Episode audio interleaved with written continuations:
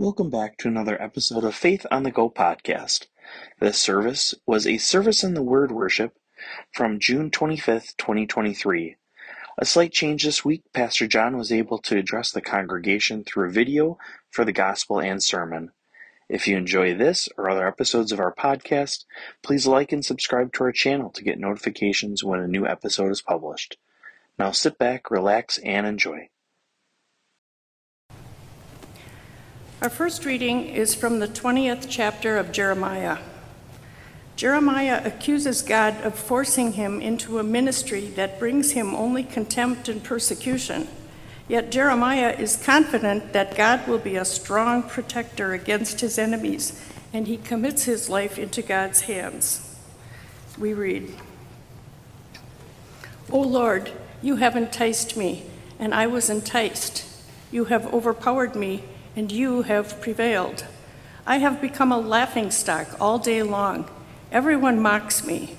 For whenever I speak, I must cry out, I must shout violence and destruction. For the word of the Lord has become for me a, a reproach and derision all day long. If I say I will not mention him or speak any more in his name, then within me there is something like a burning fire shut up in my bones. I am weary with holding it in, and I cannot. For I hear many whispering, Terror is all around him. Denounce him. Let us denounce him. All my close friends are watching for me to stumble. Perhaps he can be enticed, and we can prevail against him and take our revenge on him. But the Lord is with me like a dread warrior. Therefore, my persecutors will stumble, and they will not prevail. They will be greatly shamed, for they will not succeed. Their eternal dishonor will never be forgotten. O Lord of hosts, you test the righteous. You see the heart and the mind.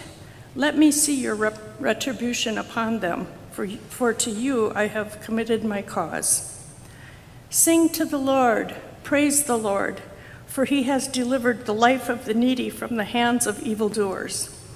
This is the word of the Lord.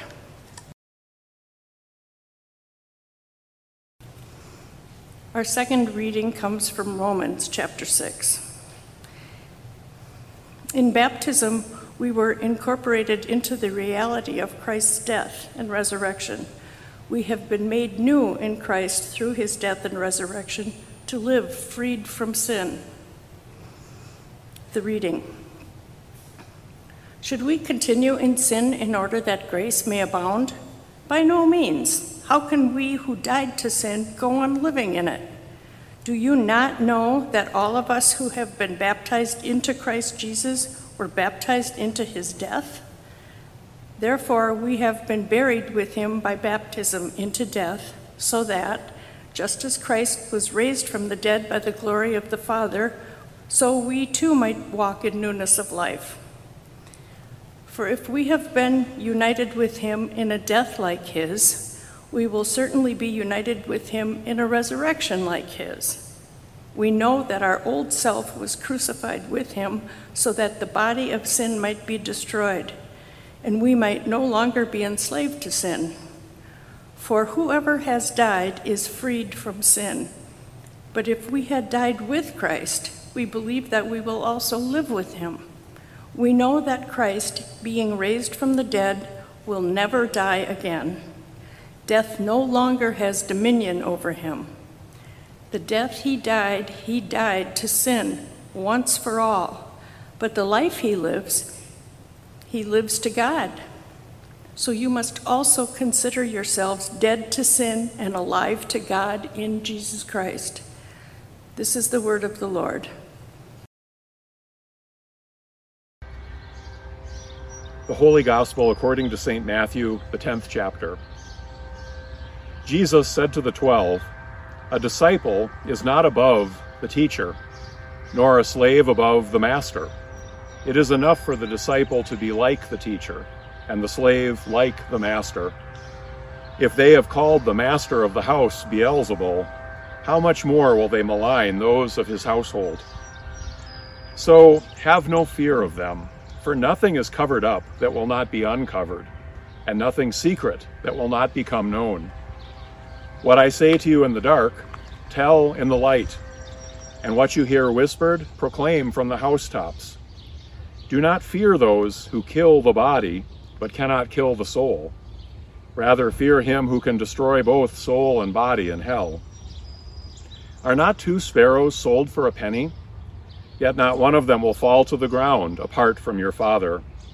And even the hairs of your head are all counted. So do not be afraid. You are of more value than many sparrows. Everyone, therefore, who acknowledges me before others, I will I also will acknowledge before my Father in heaven. But whoever denies me before others, I also will deny before my Father in heaven. Do not think that I have come to bring peace to the earth. I have not come to bring peace, but a sword. For I have come to set a man against his father, and a daughter against her mother, and a daughter in law against her mother in law, and one's foes will be members of one's own household. Whoever loves father or mother more than me is not worthy of me, and whoever loves son or daughter more than me is not worthy of me. And whoever does not take up the cross and follow me is not worthy of me. Those who find their life will lose it, and those who lose their life for my sake will find it. This is the gospel of the Lord.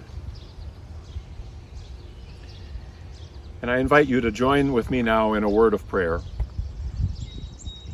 God, we thank you for the gift of this day, the gift of uh, technology that allows us to connect with one another even when we are physically distant, and for the gift of community by which you gather together your church. Thank you for the love that you have shared with the world in Jesus, your Son. Teach us his ways and show us his paths, that we may follow where you are leading uh, and lead us in the way of life, of newness of life, of resurrection life. And now may the words of my mouth and the meditations of our hearts be acceptable in your sight, our rock and our redeemer. Let the church say, Amen. So I'd like to reflect on a line from the second reading that we heard today, so we too might walk in newness of life. I'm attending a graduation celebration in Minnesota for my niece, Ingrid, while you are gathered here for worship. And I saw a unique opportunity to incorporate our prairie into today's message. I noticed a tension in today's readings between the world that is God's gift to you and me and the world that we create for ourselves. From the first chapters of Genesis to the story of Jesus, God initiates life that is the result of love, of creativity, of community, and joy. And yet, this life is countered by resistance, fear, and the persistent tendency of human beings to take matters into our own hands. Even as we depend on the sustenance of what God has created for us, we squander and manipulate it to selfish and unsustainable ends. And yet, the Bible also tells the story of God's refusal to give up on us and the invitation to realize and share the redeeming, transformative work of love. This is not an easy journey, and today's readings include laments of the prophet Jeremiah and the psalmist over just how resistant human nature can be. But there are also deep promises of the one who meets you in the midst of conflict and fear to demonstrate and share a more hopeful path. You are joined to Jesus' death and resurrection and invited to practice its counterintuitive ways in your life and your example. Since the very earliest discussions about how the land on which our building sits might be a resource for ministry, I've come to realize that among its many gifts is the gift of teaching.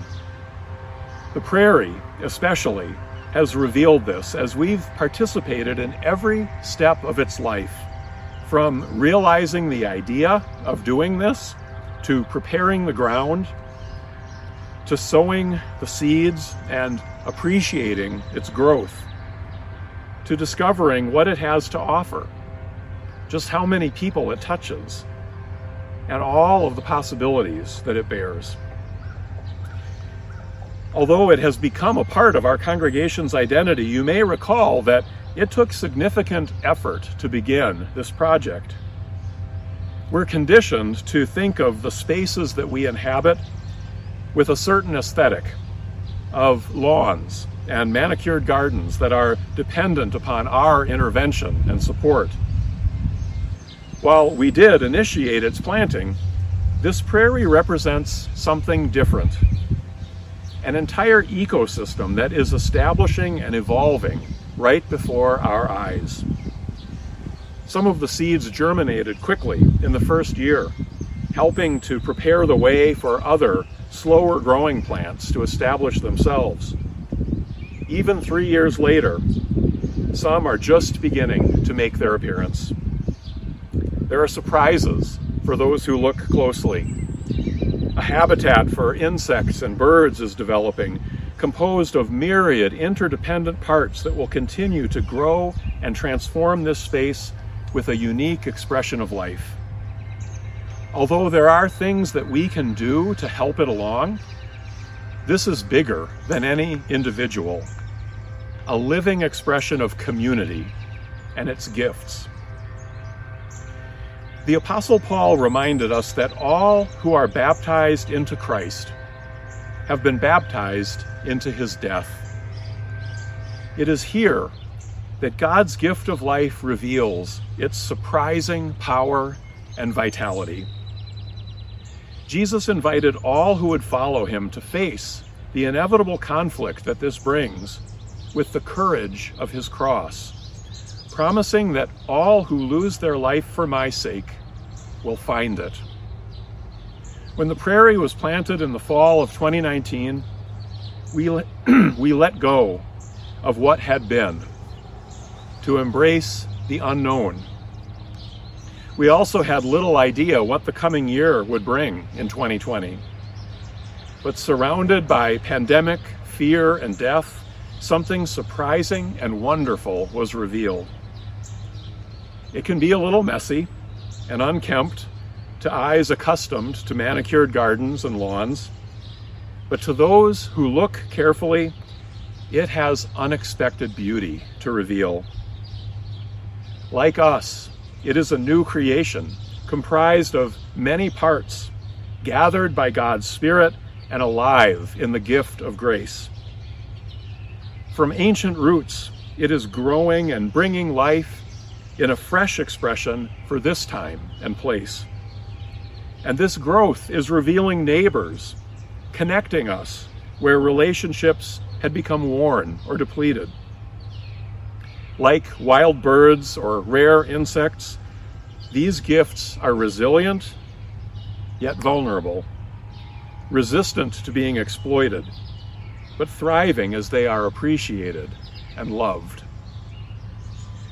From death and loss, newness and life is being revealed for you and I to share. Joined to Jesus in his death, you are invited into the wonderful surprise of his resurrection, united in God's gift of life. Amen.